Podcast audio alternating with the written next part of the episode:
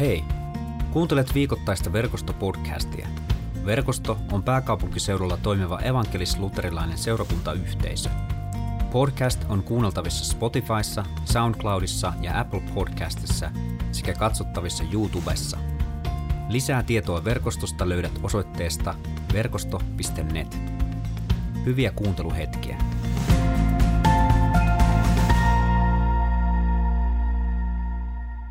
Hei kaikki. Uh, mun nimi on Emil ja tota, uh, mä puhun tänään paastosta. Paasto alkaa, paaston aika alkaa nytten keskiviikkona. Uh, puhun vähän paastosta, mutta oikeastaan mä otan siihen tota, ihan, ihan tota, sellaisen erilaisen näkökulman alkuun ja mä kerroin tämän tähän, jotta, jotta tota, tämä evankeliumiteksti kävisi järkeen. Nimittäin evankeliumiteksti ei ole tänään Matteuksen evankeliumista, vaan se on Jesajan kirjasta. Se on ensimmäinen lukukappale tänä sunnuntaina ja se on Jesajan kirjan luvusta 58 jakeet 1-9 ja, ja se on hirveän pitkä teksti, mutta tota, mä luotan teidän kärsivällisyyteen ja kestävyyteen. Huuda kurkun täydeltä, älä arkaile, anna äänesi kaikua kuin pasuuna. Kerro kansalleni sen rikokset, Jaakobin suvulle sen synnit. Minua he ovat etsivinään päivästä päivään ja kyselevät tietoa minun teistäni, niin kuin kansa, joka noudattaa vanhurskautta, eikä ole hylännyt Jumalansa säätämää oikeutta. He pyytävät minulta oikeudenmukaisia tuomioita, he pyytävät Jumalaa puolelleen ja sanovat, miksi sinä et huomaa, kuinka me paastoamme? Etkö näe, kuinka me kuritamme itseämme? Näen kyllä. Paastopäivänäkin te ajatte omia etujanne. Te ahdistatte niitä, jotka raatavat puolestanne. Riitaa ja katkeruutta teidän paastonne tuottaa, raakoja nyrkin iskuja. Te ette enää pidä sellaista paastoa, joka kantaa rukoukset taivaisiin – Tuollaistako paastoa minä teiltä odotan, tuollaista itsenne kurittamisen päivää. Sitäkö, että te riiputatte päätänne kuin rannan ruoko, pukeudutte säkkivaatteeseen, makaatte maan tomussa. Sitäkö te kutsutte paastoksi, Herran mielenmukaiseksi päiväksi. Toisenlaista paastoa minä odotan, että vapautat syyttömät kahleista, irrotat ikeen hihnat ja vapautat sorretut, että murskaat kaikki ikeet, Murrat leipää nälkäiselle, avaat kotisi kodittomalle, vaatetat alastoman, kun hänet näet, etkä karttele apua tarvitsevaa veljeäsi. Silloin sinun valosi puhkeaa näkyviin kuin aamun koi, ja hetkessä sinun haavasi kasvavat umpeen. Vanhuskaus itse kulkee sinun edelläsi, ja Herran kirkkaus seuraa suojanasi. Ja Herra vastaa, kun kutsut häntä ja huudat apua. Hän sanoo, tässä minä olen. Täytyy ihan alkuun todeta, että tota, mä uskon, että me ollaan tällä hetkellä niin kuin jossain määrin yhdessä siinä, että viimeiset kolme päivää on tuntunut aika epätodellisilta ja, ja mua on ainakin pelottanut. Mua on ainakin ahdistanut. Ja sen takia oli jotenkin ihanaa tulla tänne tänään. Mulla on ollut tänään megasunnuntai, eli Megis, eli, eli se, että mä oon kiertänyt Pihlajamäen ja Espoonlahden ja nyt mä oon täällä. Ja sitä luulisi, että olisi väsynyt, tiettekö. Mutta kun mä tulin tänne ja tämä, siis Munkkiniemen tämä Jumalan palvelus on ollut mulle henkilökohtaisesti ja meille ää, tota, mun vaimon kanssa kotiseurakunta jo niin kuin parin vuoden ajan, niin, ja, ja täällä alkoi tulemaan tuttuja kasvoja vastaan ja näin, niin mulla oli jotenkin sellainen niin kuin mieletön rauha iski siinä. Ja, ja en nyt tarkoita sitä, että sulla tarvisi olla rauha tällä hetkellä tai, tai, tai näin, mutta mä en tiedä. Jotain tässä yhteen tulemisessa on, mikä on niin kuin mielettömän siistiä.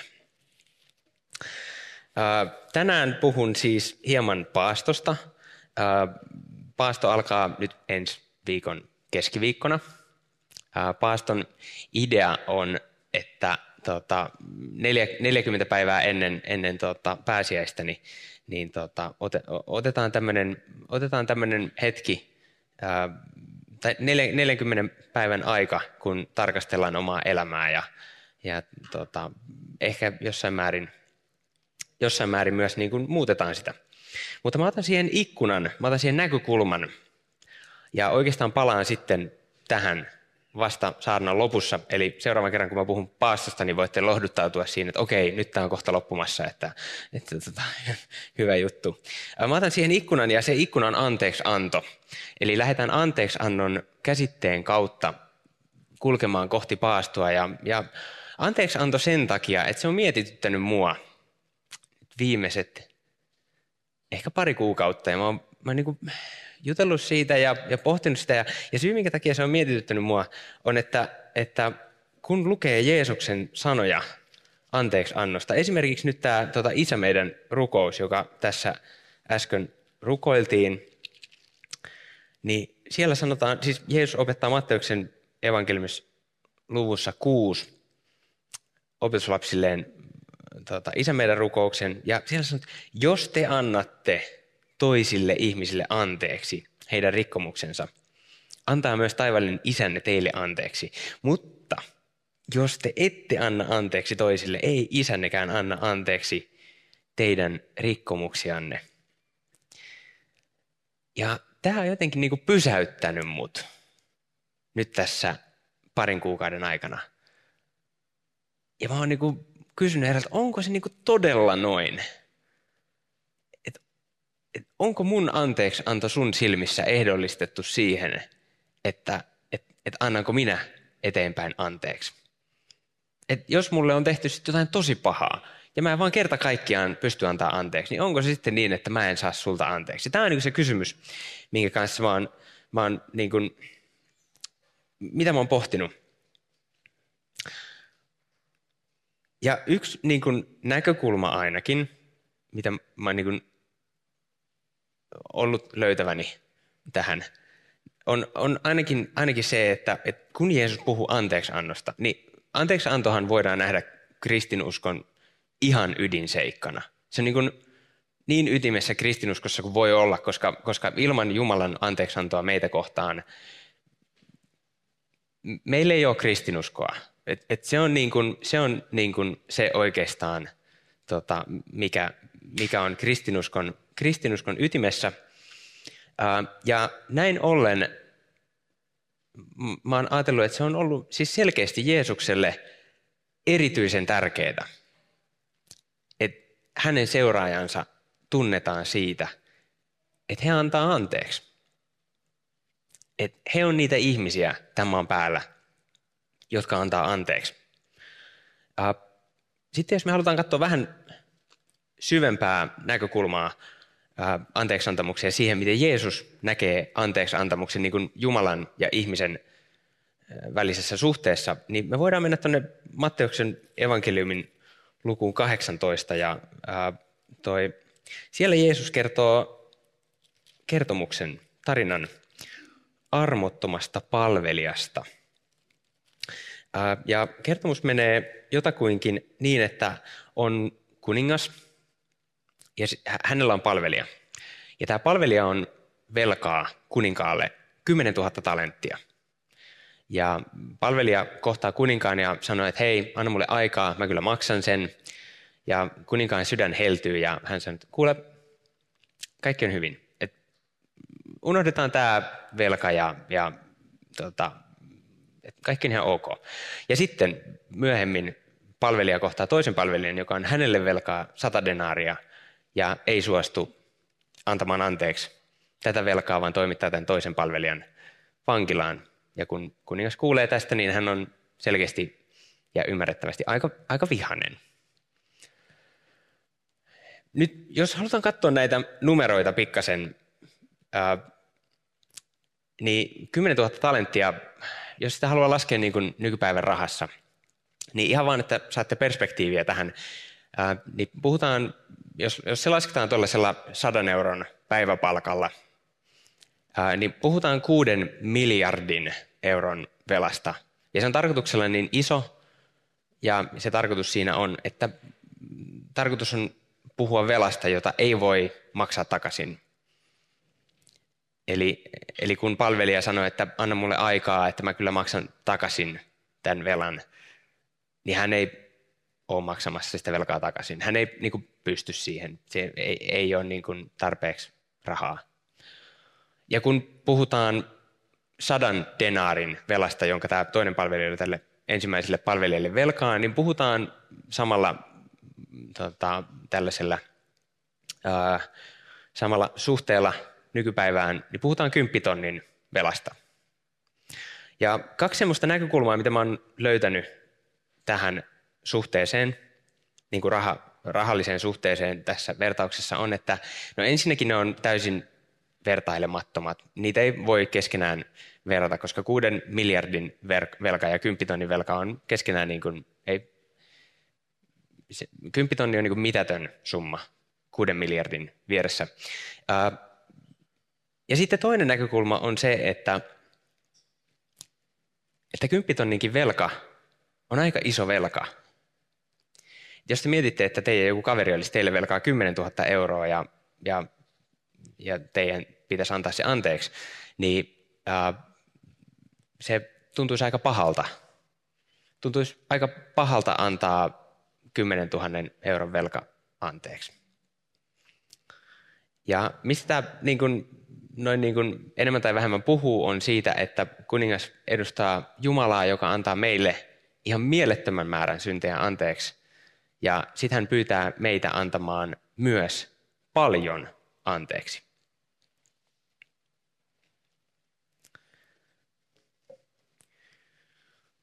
No, sitten on tämä toinen puoli anteeksantamuksen kysymyksestä. Ja se puoli on se, että anteeksantamus, anteeksi antaminen ei ole hirveän helppoa aina. Anteeksi antaminen voi oikeastaan sattua aika tosi paljon ja, ja musta tuntuu, että, että yksi niin kuin isoimpia semmoisia virheitä, mitä me voidaan anteeksi antamisen kanssa tehdä, on pakottaa tai nopeuttaa sitä. Ja varsinkin jollekin toiselle. Itselle kyllä, toiselle vielä enemmän. Ää, tota,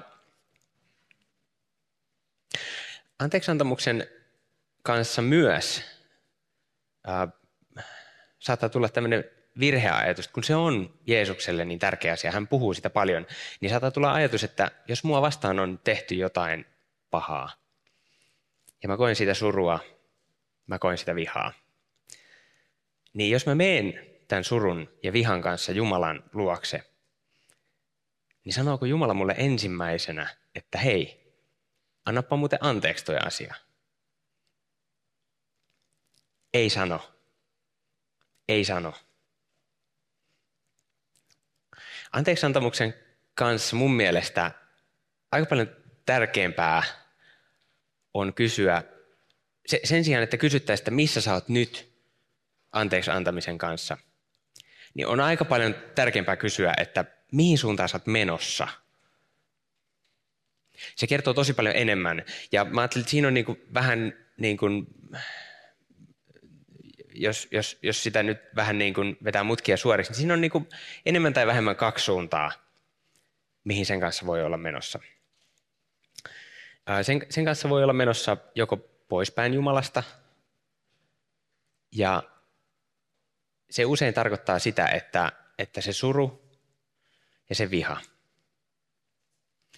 jotka on usein niin läpitunkevia, kehollisia ja kokonaisvaltaisia, me aletaan antaa niille vähän siimaa.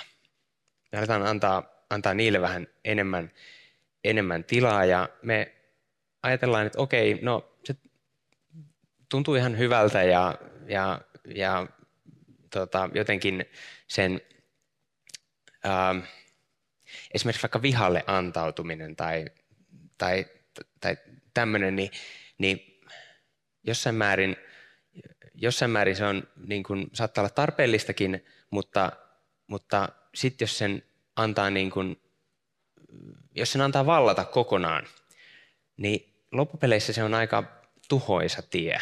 Ja se ei ole vain tuhoisa tie sulle, ja mulle, vaan se on myös meidän ympärillä oleville aika, aika tuhoisa tie, koska lopulta se niin kuin, puristuu kasaan ja alkaa muodostua aika vahvaksi katkeruudeksi. Ja, ja tämähän jossain määrin niin kuin myös kuvaa hyvin pahuutta, syntiä, koska, koska synnin luonteeseen kuuluu se, että se aina haluaa vähän lisää. Se on kyltymätön. Ja, usein se tota, oikeuttaa tämän kasvavan ruokahalunsa sillä, että, e, että no, mutta tuolla on joku, joka on vielä vähän pahempi. Et joo, mä oon paha ja joo, mutta toi kaveri on vielä pikkasen pahempi. Joten mitä sä mua katsot? Ja sitten kun me ollaan sen kaverin paikalla, niin siitäkin kaverista on vielä joku pahempi. Mutta mä en ajattele, että meitä kutsutaan vertailemaan hyvässä tai pahassa. Se on aina aika, lopulta aika, aika jotenkin semmoinen, ää, miten se nyt sanoisi, a, a, a, aika semmoinen vähän palkitseva tie lopulta, vertailu. No se toinen tie, se toinen suunta, mihin sen kanssa voi olla menossa, on sitten Jumalan luokse. Ne mä ajattelen. Ja Jumalan syliä kohti. Ja Jumalan sylissä, niin kuin mikä mun mielestä on jotenkin niin kuin tosi hieno ja, ja tosi lohdullinen ajatus on, että, että siinä ei tarvitse peitellä mitään. Siinä ei tarvitse esittää, että en, en mä nyt ole surullinen tai en, en mä nyt ole vihanen. Ei, ei, ei, ei, mulla on kaikki ihan hyvin, ei tehdä tästä nyt numeroa.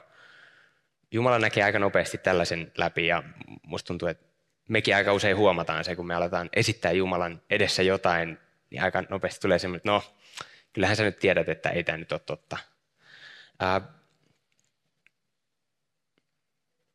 Ja Jumalan sylissä niitä saa alkaa purkamaan. Niitä saa, niin kuin Davidin tavoin, huutaa Jumalalle sitä tuskaa. Tuoda se siihen pöytään. Tuoda se esille, tuoda se valoon. Ja siinä valossa pikkuhiljaa alkaa päästämään irti. Ja olennaista siinä onkin se, että siinä ei ole tarkoituksenakaan yrittää löytää itsestä voimaa siihen anteeksi antamiseen, vaan se tulee Jumalan läsnäolosta, siitä, että me avataan Jumalalle meidän sydäntä, annetaan hänelle tilaa toimia. Ja hänellä on se voima, ja hänellä on se muutosta, muutokseen mahdollistava rakkaus ja, ja, ja se, mitä me niin kuin tarvitaan siihen. Ja, ja nyt tulee tämä mun lupaava, lupaama paaston näkökulma. Eli nyt, nyt alatte tietää, että okei, nyt, nyt ollaan kulkemassa loppua kohti. tota, ää, toi, mistä muusta paastossa lopulta on kyse kuin Jumalan luokse menemisestä ja Jumalalle tilan antamisesta meidän sydämessä. Ja jotkut haluaa ottaa jotain pois elämästä paaston ajaksi, jotta se tilan antaminen Jumalalle olisi helpompaa. Mutta ehkä suurin tällainen virhepäätelmä mun mielestä paastossa on, ja se mitä Jesajakin tuossa tälleen kevyen jesajamaiseen tyyliinsä tota, kritisoi, et, et, että paastosta on tullut tällaista ulkosta suorittamista, että otetaan vain asioita pois elämästä, mutta ei korvata niitä Jumalalla. Ja jos paastoon lähtee sillä ajatuksella, että hei, mäpä otan jotain pois mun elämästä, niin mä oon pahoillani, että mä joudun olemaan se, joka sanoo sen sulle, mutta ei siitä ole hengellisesti mitään hyötyä, jos me vaan otetaan jotain pois. Jos me vaikka otetaan herkut tai some pois 40 päiväksi, niin se on, se on ihailtava suoritus, jos siihen pystyy, mutta ei se auta Jumalasuhteessa, jos sitä tilaa, jonka ottaa pois, ei täytä Jumalalla. Ähm, ja näin. Eli ähm, se, mitä mä haluan ehkä jättää tästä teille, on, että lopulta paastossa on kyse Jumalan luokse menemisestä ja sen itselle helpoksi tekemisestä. Tunnustetaan meidän synnit ja äh, tehdään se niin, että mä sanon ensin tässä yhteisesti jotain, sitten mä annan teille tilan sanoa itse jotain Jumalalle. Pyhä Jumala, rakas Isä, sä näet meidän sydämeen ja sä tiedät, että meidän luontainen halu on vetäytyä susta eroon. Me tuodaan sun eteen kaikki meidän pahat ajatukset, väärät sanat, teot ja laiminlyönnit. Me pyydetään, että ota ne kaikki. Kuule nyt, kun tota, kerrotaan sulle jotain, mitä halutaan erityisesti nyt tuoda sun kasvojen eteen. Jumalan palvelijana mä saan todistaa sulle kaikki sun synnit anteeksi annetuiksi. Ja tämän todistuksen mä vakuutan sulle isän ja pojan ja pyhän nimeen. Amen.